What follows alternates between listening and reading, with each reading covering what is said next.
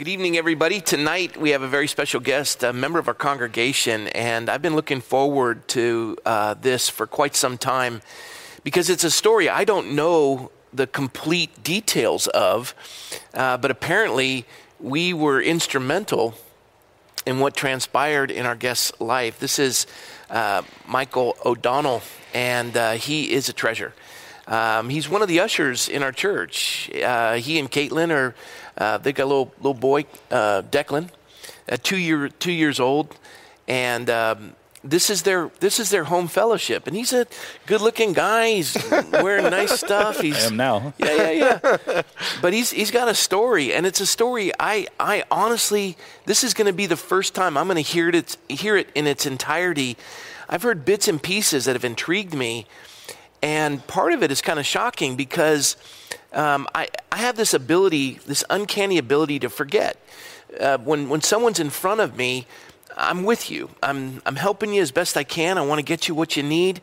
And then when we get that resolved, I'm on to the next person. And then a year passes, and you come up and you greet me in the church, and you look vaguely familiar, and you were thanking me for something. I, I was trying to piece it together and just giving you that, you know, smile, like, yeah, no, I, you Smile way and to nod, smile and nod. smile and nod. And and now as it's coming together and watching what God's been doing, uh, I I I want to know more about this story. So share with everybody how how you ended up here. I, y- I don't care.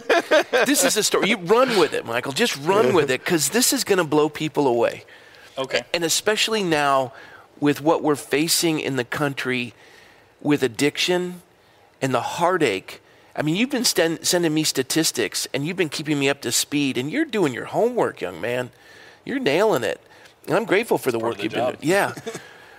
but you went from being problematic to being just an absolute treasure. Talk to us. And you got to hold the mic up. Otherwise, yeah, definitely. So, um, one of the kind of analogies that gets used a lot is, uh, you know, I went from a hopeless dope fiend to a dopeless hope fiend. um, I, I work now in addiction. So, um, let's see. I have five years. Um, April 4th, 2015 is my sobriety date. It was also the date that um, like 20 Ventura County sheriffs were at my parents' house hog tying me because I was a runner. and and with everything that's going on right now, like for me, someone who has a record and you know was arrested in in such a manner, like I am 100% grateful to the sheriff's department because if it wasn't for them putting me in my place, I would have never found my place. Um, I'd still be running amok. Um, so the way like when I when I share at meetings and I and I speak at meetings and things of that nature, um, AANA, um, there's kind of a format. It's usually like one third addiction, two thirds recovery, because we want to be displaying the, the positive aspects of recovery.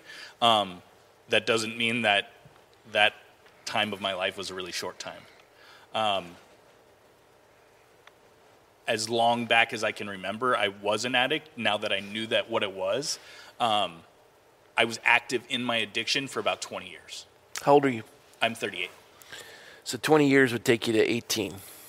Um, Starting around 12. So off. Okay, so starting around well, 12. I, I got I- you. five years of recovery. I have five years of recovery. Okay, I got so, um, when I was 33, I you know um, did the detox program at Todd Road, um, and and that was great. Um, For for those who don't know what Todd Road is, that's that's uh, the sheriff's. It's a station. Yes. For the sheriff's department, it's uh, kind of an easygoing incarceration area, not real high intensity.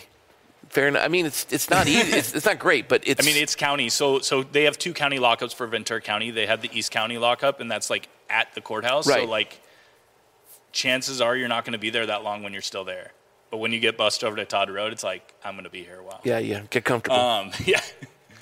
Buckle up. Um, and uh, because during my arrest, um, I you know ran from the police and and you know I was extremely high. Um, I got kind of they, they give you a, a different label when you get there. So I had a, a black band on my like wristband, which regardless of how it happened or what it happened, it got you kind of extra special treatment from the deputies. Extra special. Extra special. Yeah. So um, I was put in the Latino side. So I was like the only white kid in the Latino side. I, no, O'Donnell's a Latino name. Oh yeah. I mean, I got a pass in, in El Rio and uh, Colonia, but uh, Yeah. that was from my you know hip hop and art background. Um, so I'm, I'm going to go all the way back, and I, I want to. My parents haven't heard this, so I don't want them to think in any way like any of this is their fault. Um, I mean, as far back as I can say, like I said, I was an addict. Um, my first taste of alcohol, I was seven Jeez. my dad was putting my sister to bed, and he Yeah. had his um, daddy soda. It was like Budweiser in a can, and I tasted it. And a seven-year-old shouldn't like the taste of beer. It- I mean, it was awesome. I was like, "Well, that's good." Like, I took a and second Yeah. sip. I mean, and I remember it clearly. Um, shortly after that, my mom back then was a smoker, and my little sister like dared me to smoke one of her cigarettes. I'm like, of course, smoked a cigarette. You know, like eight years old. Um, so I mean, it was always apparent that there was a problem. So fast forward, you know, a couple years, um, growing up, you know, red hair and freckles isn't exactly easy at school. You know, there's a lot of teasing and stuff. Um, I always had a really uh, negative self-image. Um, which just kind of is fuel to the fire. Uh, so we moved around um, around sixth grade, kind of like an influential year. We moved to Wisconsin um, with my dad's job. Um, all my friends were here. We lasted one year there, moved back. Everything had changed, um, and everything kind of kicked off in full gear at that point. I was about 12.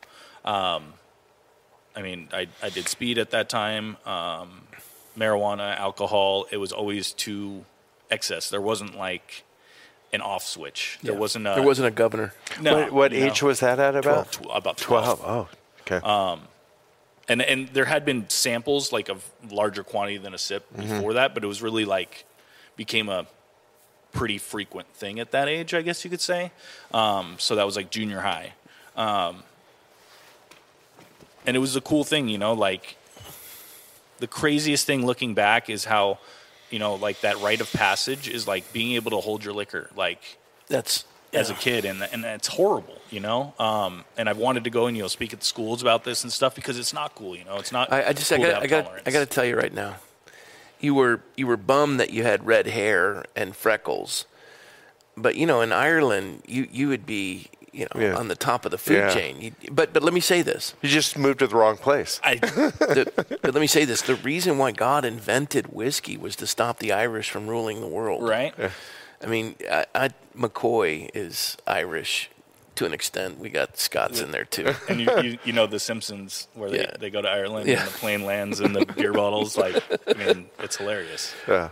But my, my point is, you know, there, there may be intrinsic in in some ethnicities an inclination. Oh, there these is. things. and there, Eh, there are those stereotypes. Yeah, there's know? stereotypes. Um, but go for it. Yeah. and those stereotypes like there's some truth in all stereotypes you know and i'm not saying that to like spew hate but you know like if irish have a reputation of being heavy drinkers it's because there is that genetic disposition to alcoholism which you know that links into my education now as a, a as a alcohol and drug educator um, addiction counselor um, program director in, in some rehab facilities um, recently and in the past um, there is that genetic predisposition. So when I took that first sip when I was seven years old, You were and it it. tasted good, it was like I triggered that gene that was always there. Yeah. I, I- uh, when I was chief pilot at American Airlines, I got to do the employee assistant program. So I got to go to a meeting with 20 people in the room, and I had to, we spent about 25 to 30 minutes on each person. And I never understood what you just described, mm-hmm. which was these people had the, the genetic predisposition. Mm-hmm. So that sip was literally just throwing on a switch. Yep. And for somebody that doesn't have that built into me, I can understand that. This sounds like an excuse to me. And and where that where you're coming from with that is perfect because people have this misconception that it is a choice. Mm-hmm. And yes, that first time I took a sip was a choice. Yes. After that, it was an obsession. That's exactly what they told me. alcohol uh, and drugs, same thing. You know, alcohol may be legal. You know, heroin, methamphetamines illegal.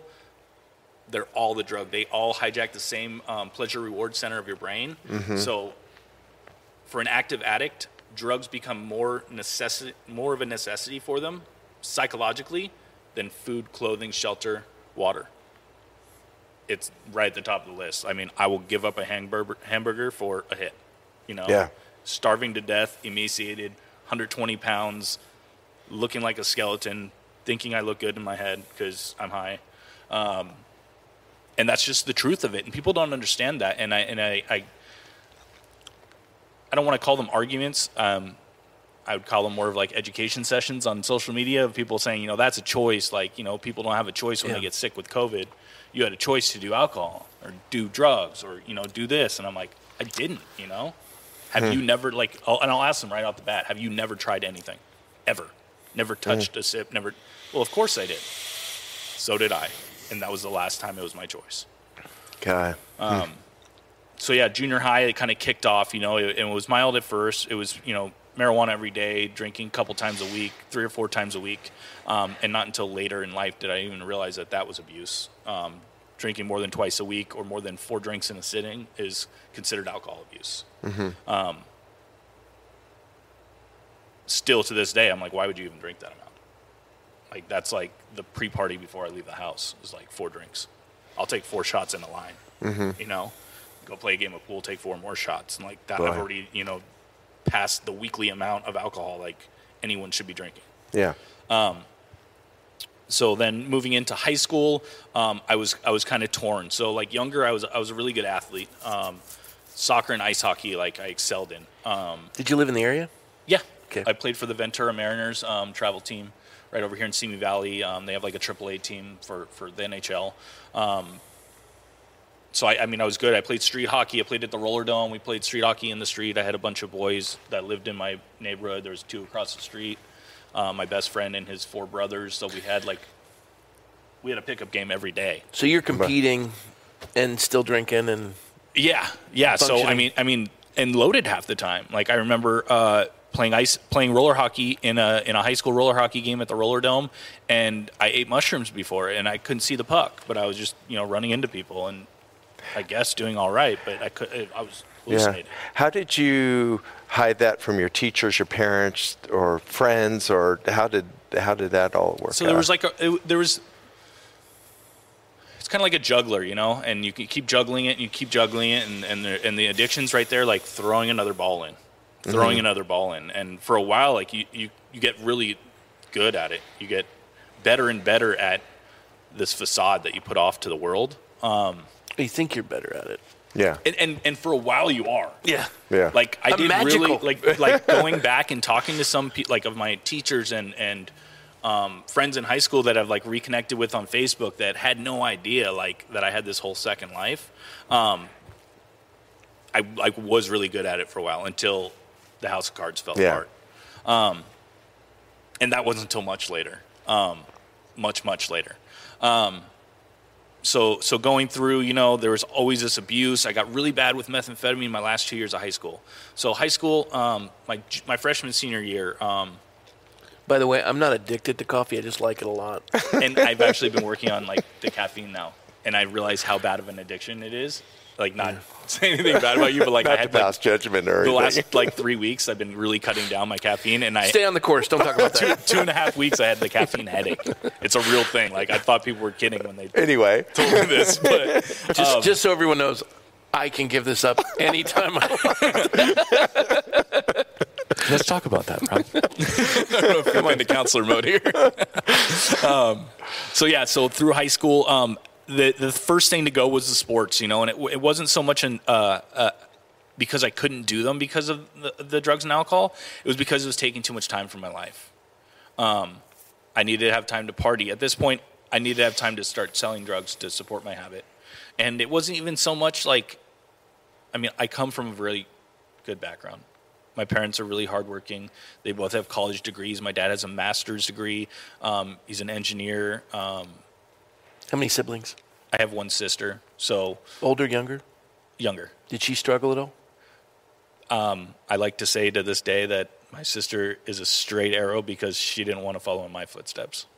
I have a really good reason why I don't want to drink him. Yeah, yeah. So she saw it like firsthand. We're Yeah, about yeah. two years apart, um, two years behind me in high school.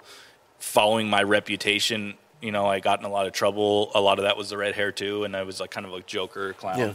Um, and and later on found, you know, that's part of the, the family system of addiction. You know, I was I was the clown. You know, I was the joker, and that was part of my addiction coming out too. Um, that constant need for acceptance. So, so parents, they know anything about this at this point? No. So um, They haven't even caught any. I mean, my parents were, they were kind of clueless, but they'd catch on periodically. They knew so, I so was. So the catch on was is coming up right there. All right. So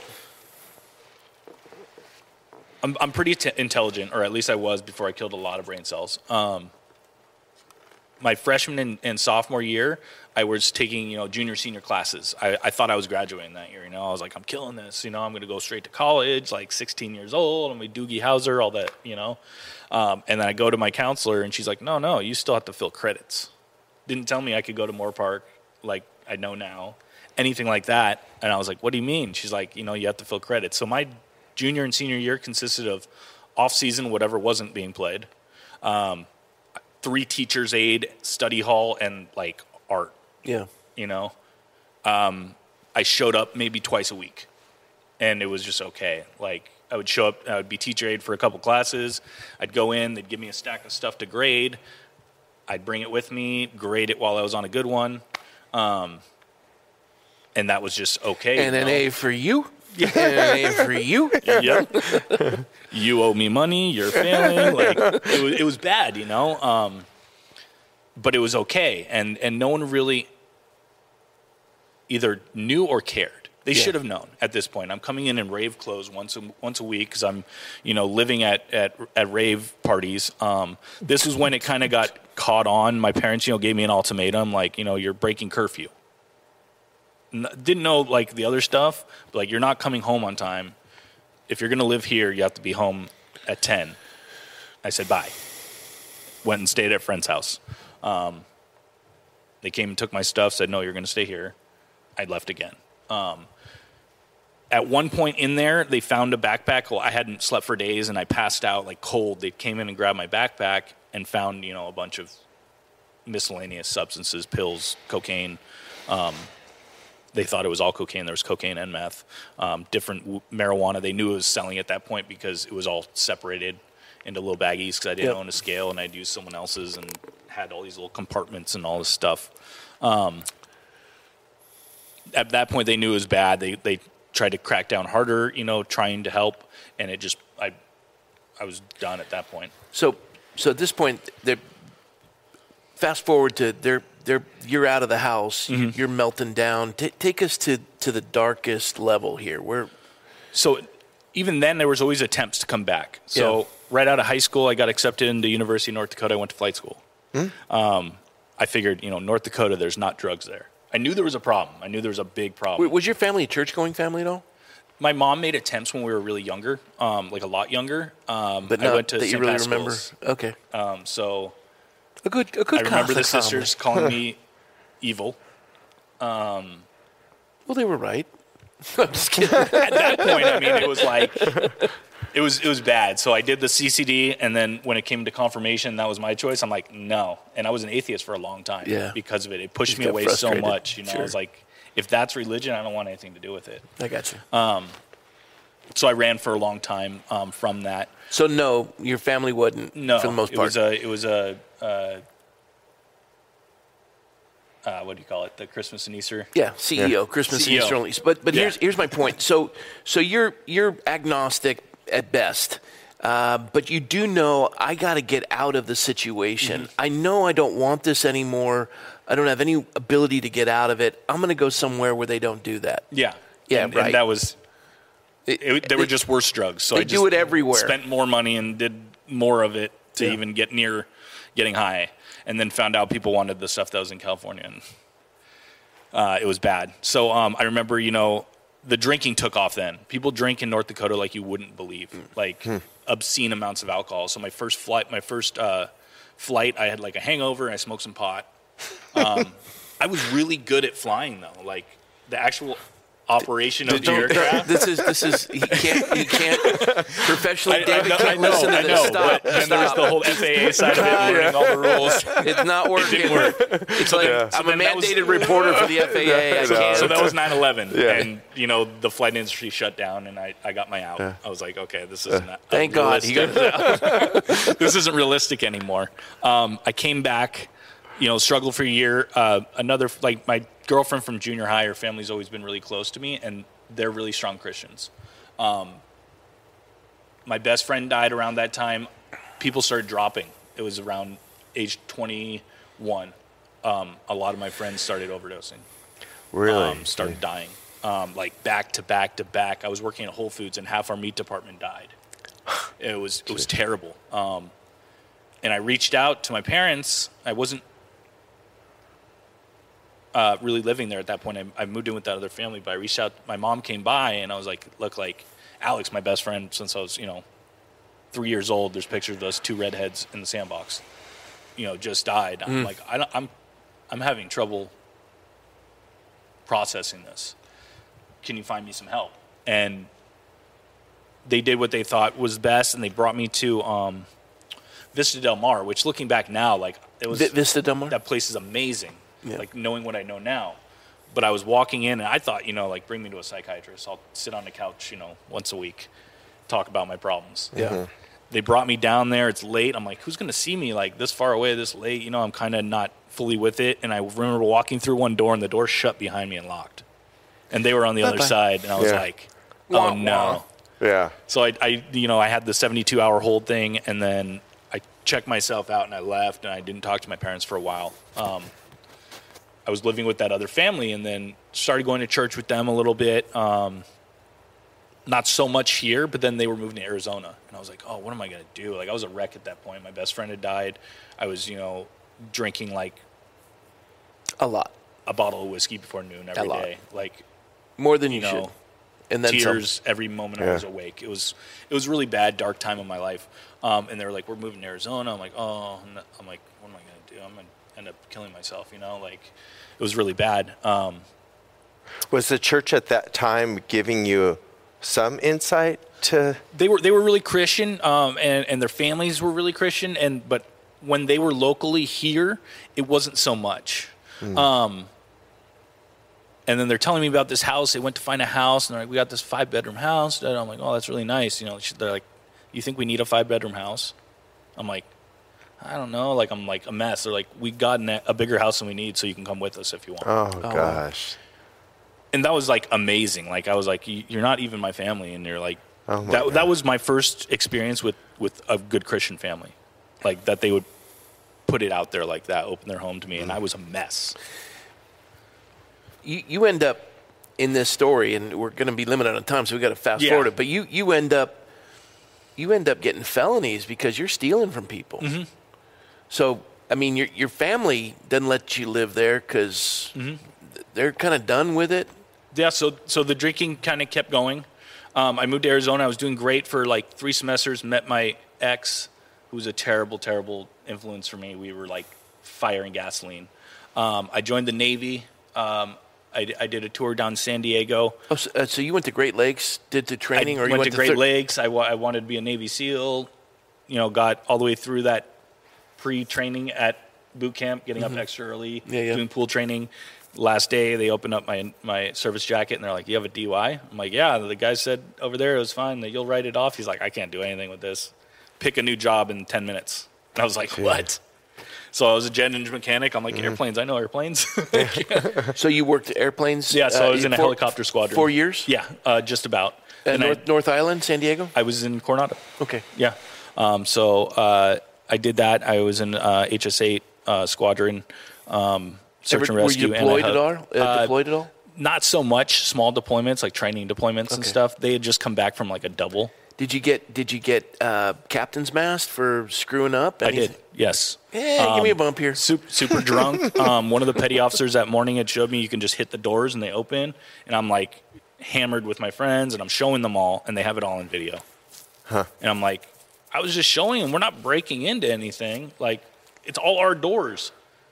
They didn't think that was, you know, funny. Um, went through that. I was having a lot of depression problems, and at that time, um, Were you honorably discharged, or I got a just- general under honorable Okay. um, because there was a mental health thing going on. Yeah. Um, I was having severe depression. I remember the flight, the flight you. surgeons all, I shouldn't be prescribing you this, but, you know, captain told me to, so yeah. like, That's right. insane. I was taking Zoloft and it, I, I hit bad. Um, Hmm. Got out, a year after I got out, I was in a terrible motorcycle accident. I got roofied at Sunset Terrace. My whole left side of my body's reconstructed. Your ankle's all jacked up. Yeah, it? I mean it's twice the size. Like my know, whole left side, I'm I, there's a muscle here from here, missing bone. You know, You're like- there's enough metal in me to forge a knife on forging fire. Um, Austin Powers. Yeah, the Yeah. the whole left side really bad. Um, I was never really into opiates. It wasn't my thing. I was more uppers and downers. Um, the amount of opiates they had me on at the hospital was ridiculous. Um, I was on. I, I had severe withdrawals from fentanyl patches. Uh, I had to learn to walk again. It was like you know about a year before I could walk without a walker, um, and and that's when it really kicked off. I remember I was probably like two weeks into walking with a walker. I was at Sports Chalet. Oh yeah, I think you told me you found a bag in the I- parking lot. I found a, a teener, which is a half an eighth Yeah. of meth, like really good meth. And I'd done it, you know, back in high school. Let's do it again. I picked it up, put it in my them all. pocket, walked faster to the car, and I knew it was bad in my head. I went home, I did some, and I could walk without the walker. And I Oh walked my. around in a circle in my room going, this is not good. And, you know, nine years of not being able to work. I, I you know, I worked in restaurants. I was supposed to start at Cal Poly. Um, the day after I got my accident, I got roofied at like a going away party thing. Um, and and it, it just took off. I didn't know what to do with my life at that point. I was like a cripple. what what was your age at that point? Um, I was 20. That was that was August 4th, 2008. Um, so I was like 26. Um, and I had, I had always wrote, um, you know, creative writing, uh, poetry, and stuff like that. I had some friends that did music, so I, I got into that a little more. Um, started touring, doing hip hop music all over Boy. Central Southern California. Um, So- performed in Colorado, um, but those two lifestyles, you know, like They don't go Now. I was using drugs for pain management. Now I was using drugs to perform. Now I was using drugs to uh, function for an eye opener, for pick me up, for Uh-huh. get me Sure. down. Uh, you name it, I was doing it. Like there was no natural cycle of anything at this point. Um, which I mean, like that's about when that picture was. Um, Let's bring that up. Take a look at this this. is kind of in the height. He's so a good this- looking guy. Wait, no, I'm sorry. Good looking corpse. No, I'm just kidding. I was about 125 pounds right here. you look like Skeletor. it was bad, you know. Uh, I, I performed for a while, and then I, you know, dated some girls that were really terrible for my life. Um, I won't name them. Yeah, some all right. some Show famous next- people and show this That's next the picture. after picture. Yeah, look, look at the look at him with his family now. There's Caitlin and Oh my Declan. gosh. What a great smile you guys And you've been all have. reconciled with your family now, haven't you? Yeah. Let, let's show that picture. Let's bring that in. So my sister was the hardest to come around. My parents, um, nobody spoke to me the whole time I was in jail in treatment. Um, I missed my sister's wedding while I was in jail, um, and um, it was bad. You know, part of part, part of recovery is making amends. You know, and and that process went a little bit better with my parents. They were really apprehensive, but um, after I came back from treatment, um, I stayed in a sober living for like two weeks. They gave me like a two week scholarship, and then we're like, "Hey, you got to find somewhere." And I called my mom, and they're like, "You need to be going to work and going to school and know anything. You need to be sober, and one one slip and you're gone."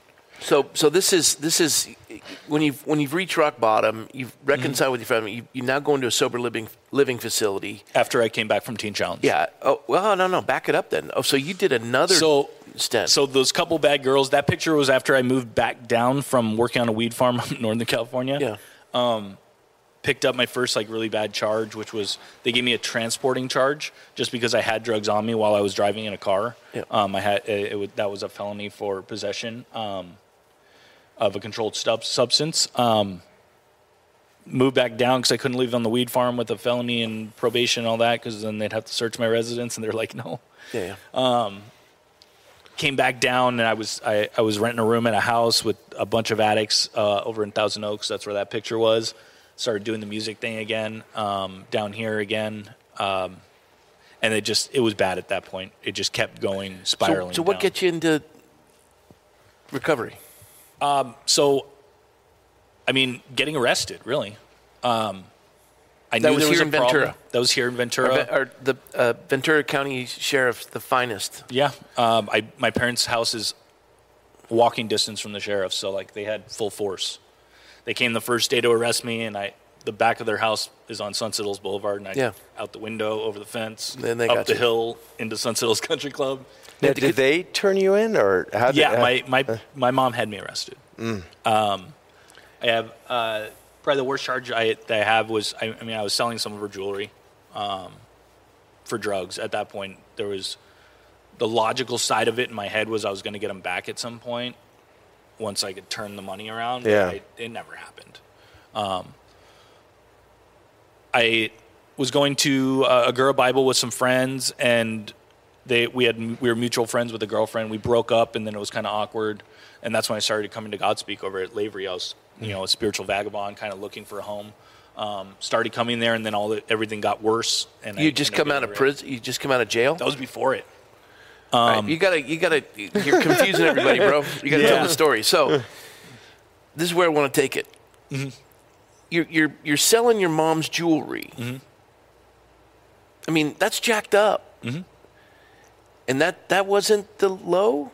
It got worse. When did you get? That was that was that Get- was rock bottom. That was right. That was what I ended up getting arrested for. So she arrests you. You get out of jail, Mm-hmm. and now you're a spiritual vagabond kind of thing. Is that what you're telling me? Well, I was looking for something while I was at rock bottom. Okay. I started coming to Godspeak like Got it. in Lavery. I was sitting in the very back against the wall, like Yep. kind of hidden. Um, didn't want anyone to see me, but I, Yep. I I was thirsting. There was something. I knew I needed something to fill me, and the drugs weren't filling me anymore. Um, got arrested. I, while I was in Todd Road, um, I was praying and praying and praying. I was doing the Bible study there, um, and I was praying like, "What am I supposed to do? Give me some direction. I need some direction. This can't go on anymore." Um, and I remember like praying hard one night, and I went to bed, and then they called for for the Bible study. Um, they would be at random times whenever someone would come. It was super early. Like we had eaten breakfast, and I'd laid back down, and they called for it, and I was like, ah. And then like clear as day, like, didn't you just ask for this? I'm like, oh. push the button you're not supposed to push, the emergency button. I'm like, can I still go? And they're like, yeah, sure. Craziest guy I've ever met. His name was Lucky, and he said they called him Lucky because he wasn't homeless. He had a car to live in when he was using it. And he only had one eye. like he was the, like Lucky. crazy, like crazy. This is the guy leading the Bible study. Yeah, and it's oh. just me and him. Really? Yeah. Like nobody else showed up. I'm like, Yeah. You're and I'm lucky looking now. it up. I'm like, really? Like God had to send me someone crazier than me Lucky's like for me to "Oh, listen. Like Lucky had his life together. Lucky had a wife. They had a house. They donated Bibles to the to the prison. Like I was like, man, if Lucky can get it together, I can. I'm like, hey, I need a program. I need Yeah. help. Yeah. Where should I go? First time I heard Teen Challenge. Second time, somebody from the congregation, I can't remember who it was, was was serving there, and he's like, I, "I'm from Godspeak." I'm like, "I just started going there." He's like, "Oh." no, no. Well, you probably haven't seen me. I hid in the back and left before the end of the service. Um, and, he, and he told me the same thing, which I later found out was because Natasha had just gone. Yeah. He's like, well, we always recommend Teen Challenge. Yeah. I'm like, second time I heard it.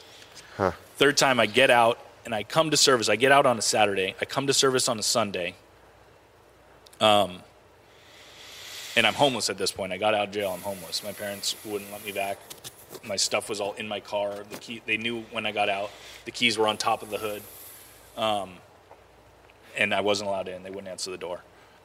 Had you stolen from your sister or just your mom? she didn't live there at the time.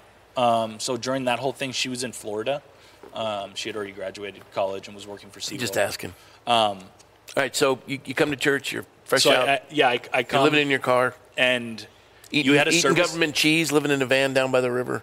Not, not even that. I was living underneath the road over on Flores. There's like a Oh, I know where it drainage is. Yeah. like, Oh right my over there. gosh. We, we have some I, homeless. I there. lived in the park next to my high school because it was right next to um, uh, uh, where they have all the meetings right over there. Was was it a situation where your parents weren't letting you back in because you hit their trust so I many a, a times? restraining order. I wasn't allowed to go there. I was still trying to go there because I know where else to go.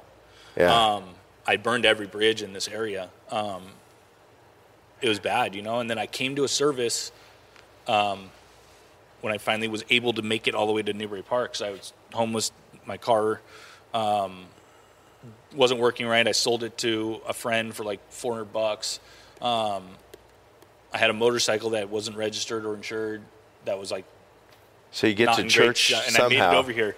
And Rob's whole service that day was about if you need help, come and talk to me. I guess there was some gossip going on, and people would ask for help, and then everyone talked about it. And he's like, "That's not okay. If you need help, you come talk to me directly, and it'll be between be between us." I'm in my normal back of the wall seat, and I'm Hmm. looking behind me because the whole time I think he's looking at me. I'm like, do I look that bad? you know? Um, and uh, so after the service, I, I go and talk to him, and he's super busy and everything, and he, and he put uh, Pastor Tony in charge of it. Um, and you know, I was still homeless for another week or so. Tony drove me to do the intake at Teen Challenge Women's Ministry down in uh, Ventura. I did the intake paperwork with Maria down there, um, and uh, and they for the guys, they send you in the San Joaquin Valley, don't they? I did my intake in San Diego, so it was Okay. right back in San Diego. I was like, "Hey, look, there's my base." like, it was kind of funny. Um, my sister now lives three blocks from where I was at treatment in San Diego. So you did the intake there, Did the intake there, and then um, in Riverside is where they have the castle. the castle, yeah. Um, that's where they do the graduation for everybody. Yeah. Um, so I was in the castle in Riverside. Um, I had a lot of uh, restaurant experience before that. I was supposed to go to Cal Poly for hospitality management. Um, so I worked in the kitchen there. I was a kitchen manager for the AM shift. We did a lot of fundraisers, cooking, and doing I've been there. It's a banquets good and place. stuff. Yeah, Yeah, that's good food.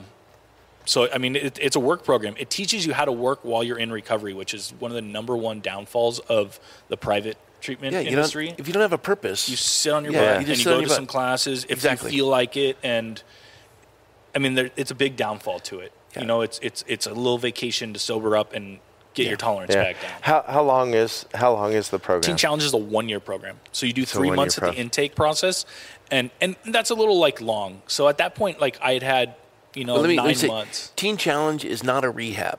Right. It's a life school. discipleship life school. Sure. People coming in there typically, you know, have I'd no say seventy-five percent were drug addicts. Yeah. you know, other life issues though. but, okay. but they're they're looking to I, I want direction and Mm-hmm. and that's the beauty of the program. It's not like oh come in get detox and Then you know send and you then on your go merry way. No, this Yeah. is this is a reformatting of your life so that you have there's Huge a why there's a why in what you're doing. Yeah. I, I, I love the teen challenge model. David Yeah. Wilkerson, Yeah, it's great. amazing. Yeah. So you go ahead. What are you going? So so fast forward now, you know, um, I got stabilized. I, I, I blew through school. Um, I have like four degrees that I got since I got out. A psychology God. degree, uh, uh, um, a degree in addictive disorder studies from Oxnard College. I'm starting at um, Channel Islands for a bachelor's degree in psychology um, in the spring.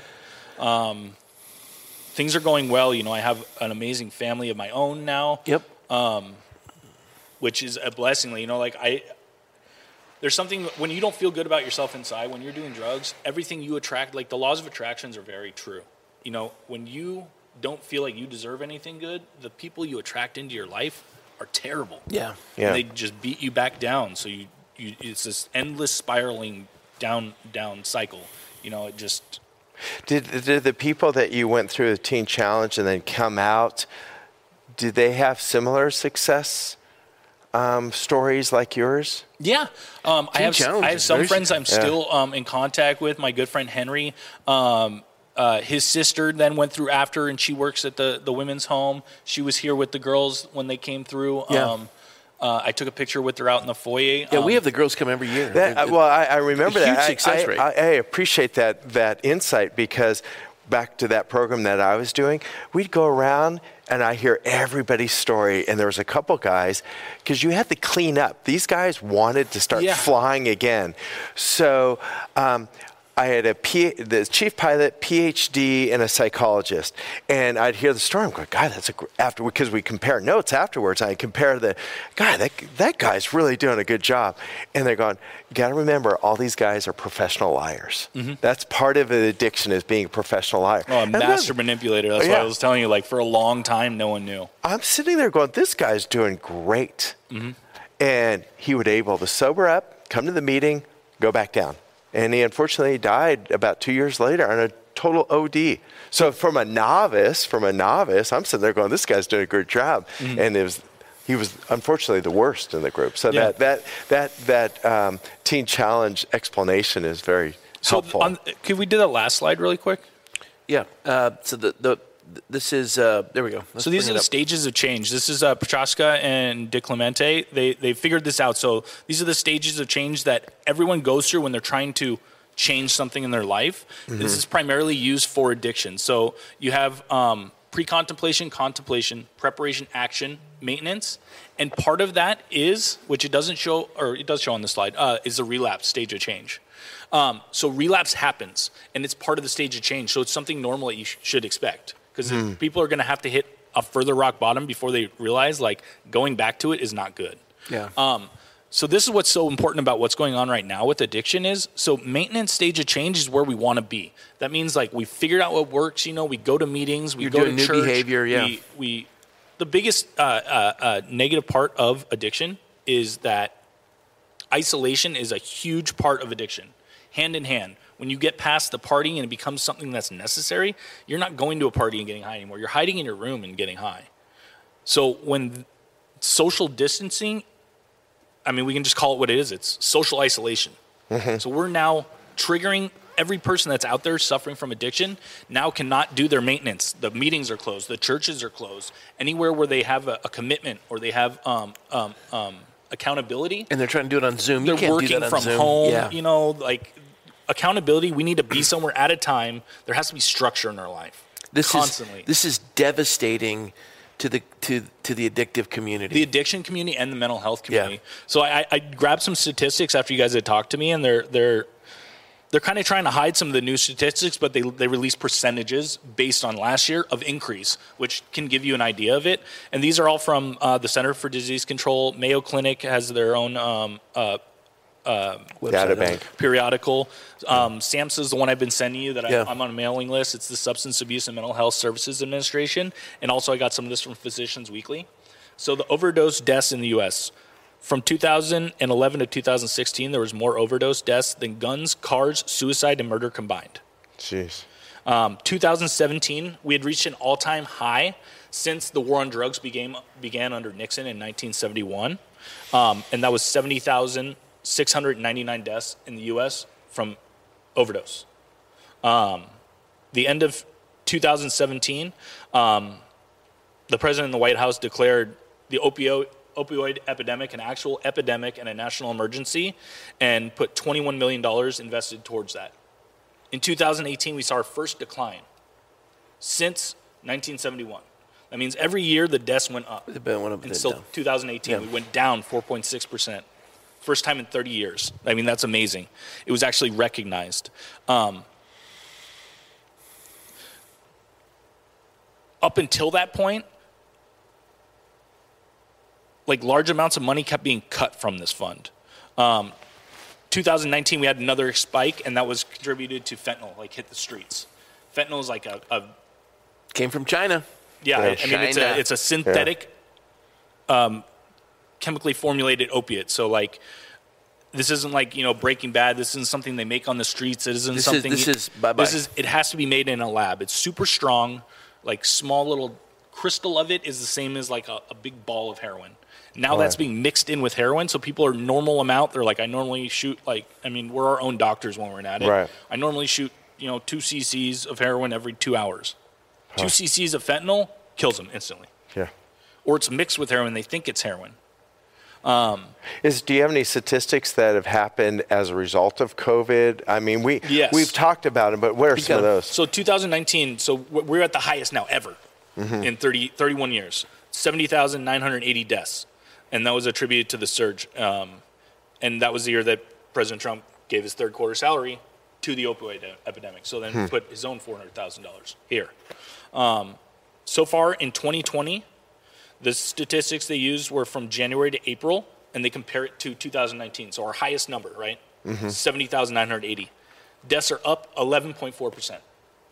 Just in And those first four and- months. Yeah, and we haven't even gotten to the March. So that could, I mean, looking at that number and looking what's different is the isolation. So we can logically deduce that um, because of that isolation, that's going up. The drug use is going up. The alcoholism is going up. Mayo Clinic put out, you know, how to uh, tackle addiction during the epidemic, an article on it, like fully, not saying any numbers, not saying, hey, we're not saying that it's causing it, but in case you're struggling during this time, these are things you should do. Yeah.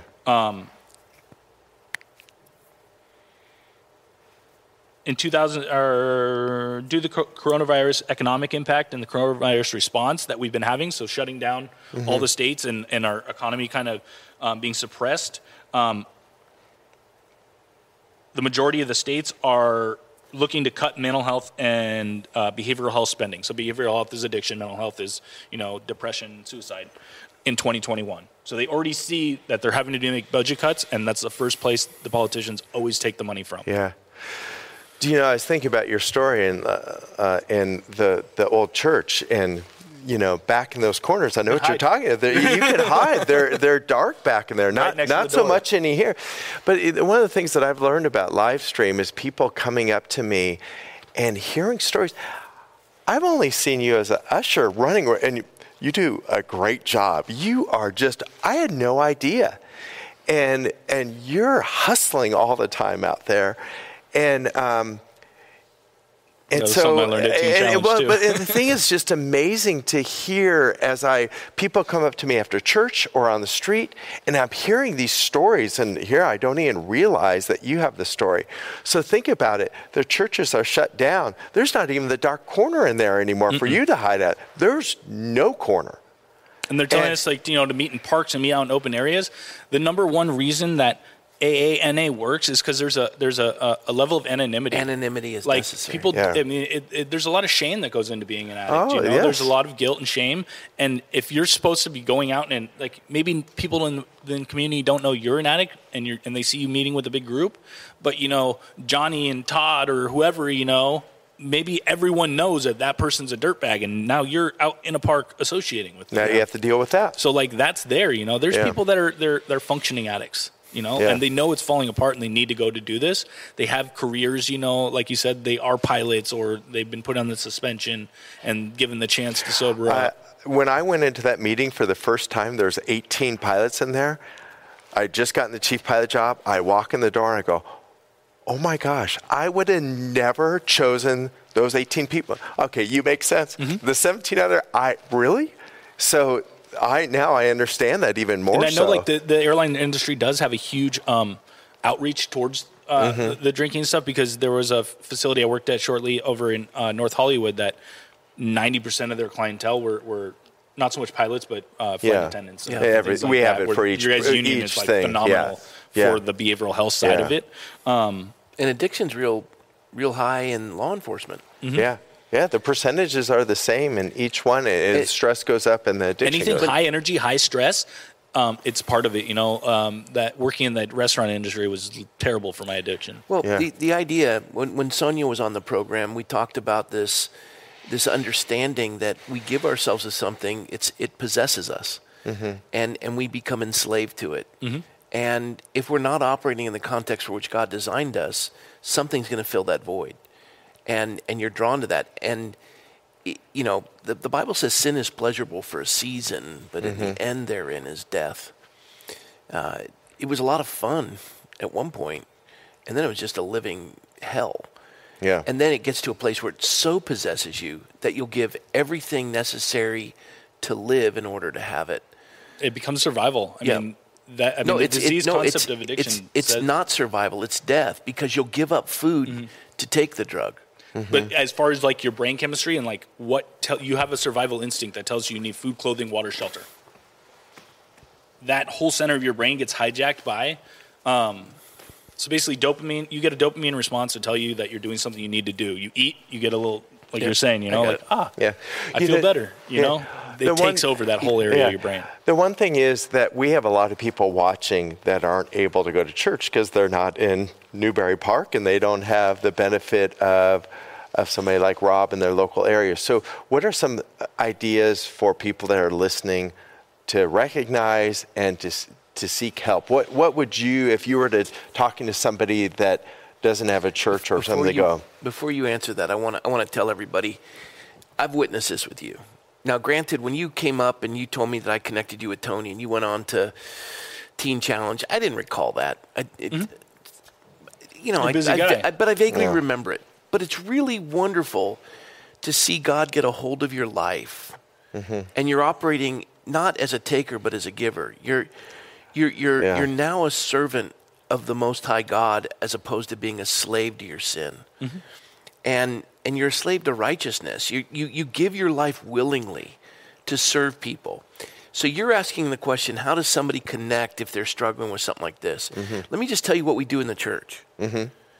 The minute there's somebody in here struggling, he already knows it. Yep. He just he's like a he's like a dog, uh, you know, a hunting dog. He Yeah. just Boom. he just sees it. Yeah. It takes And one you- to know one. Yeah, Yeah. and then he gravitates to him, and and I've watched him do this countless times. I've never asked him to do it, and he's not the only one in the church that does it. Comes up and says, "Hey, you're struggling with it. Can I help you?" Or, or they'll they'll share, or they'll open up, or they'll be connected when it comes time for prayer, and you're always offering to be a help to anyone going through addiction. I watch that. And, and I've told like like you yourself and, and some of the other um, um, faculty and and families of it, um, like hey, like send them your way. Give them my phone number. give them my personal phone number. I'm always here to help. I mean, you guys did so much for me by sending me to Teen Challenge and, and taking that chance on me. Um, that I mean, it's it's a duty, you know. It's not a duty. You don't owe us anything. It's a joy.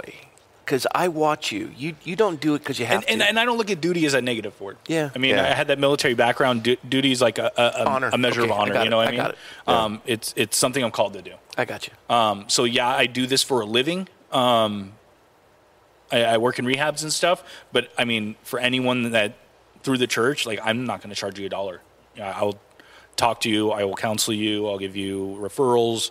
Yeah. I'll get So you to where just- you need to be. So, and I'll be honest about it. You know, like there was some that came to me, um, and they were really concerned. And I was like, look, don't send your child to a rehab. Like Yeah. they're going to come back worse. Yeah. like they're at, If- they're not at that level yet. If any of you uh, are, are checking this out and and uh, this has touched you, um, and you want Michael's number, uh, whether it's you know for you or a friend or whatever, you can be anonymous.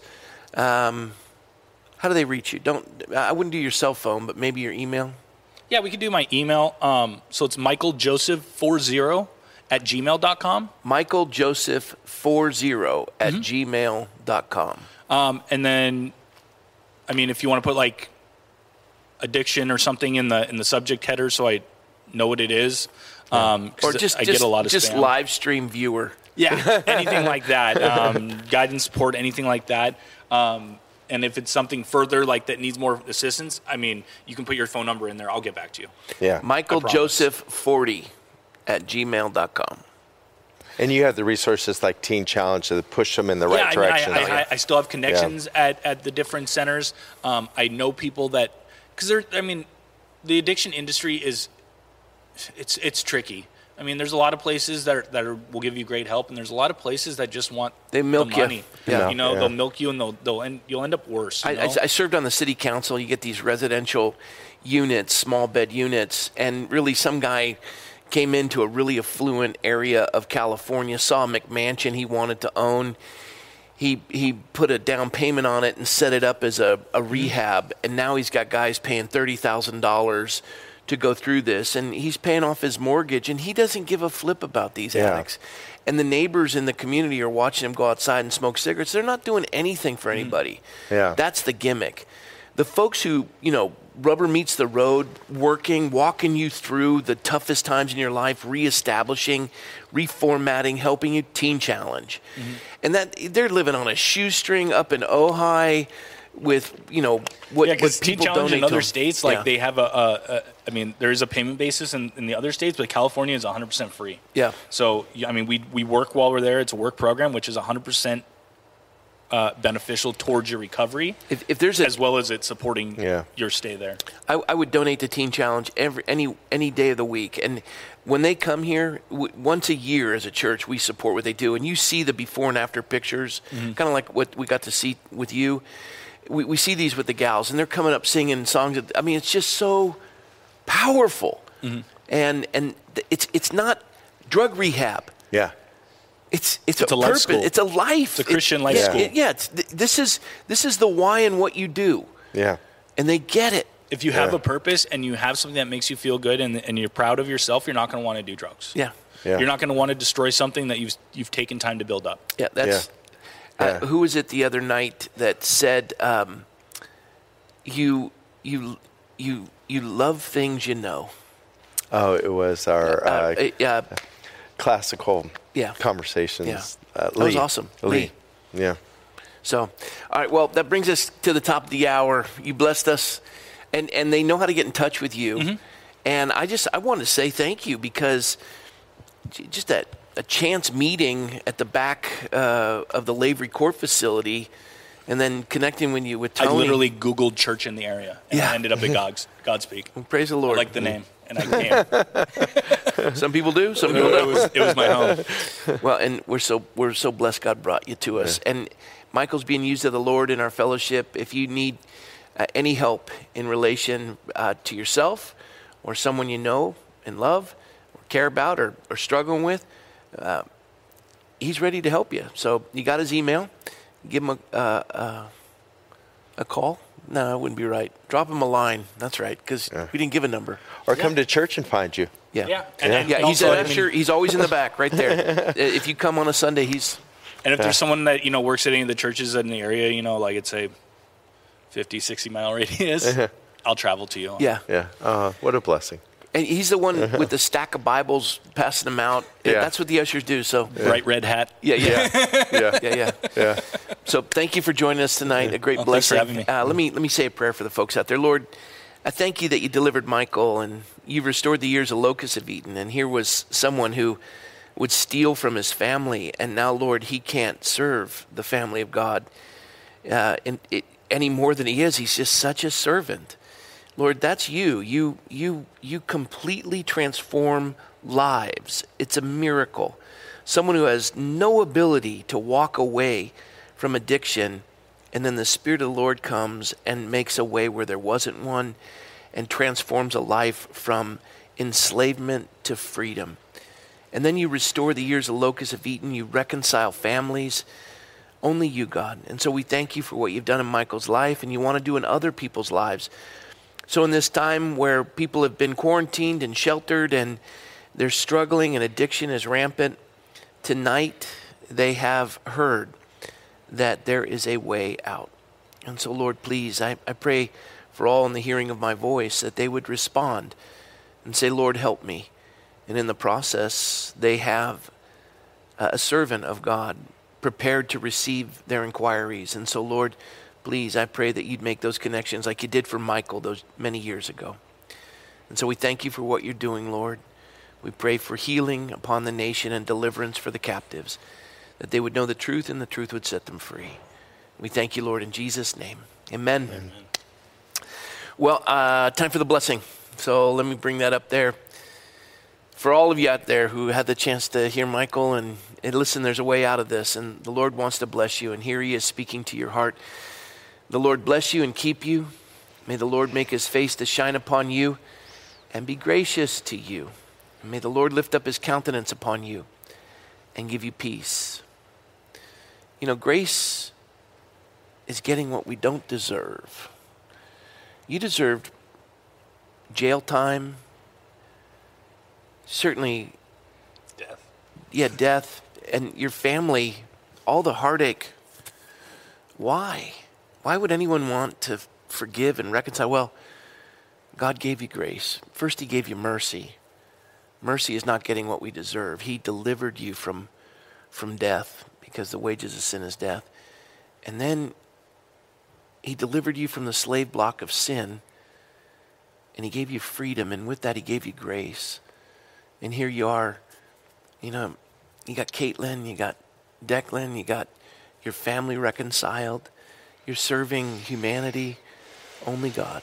Mm-hmm. And the same grace that Michael received and what the blessing was that we just read over all of you, it's awaiting you. So call on the name of the Lord and watch what he does. It will amaze you because he's an amazing God. So we'll see you tomorrow night, everybody. Good night.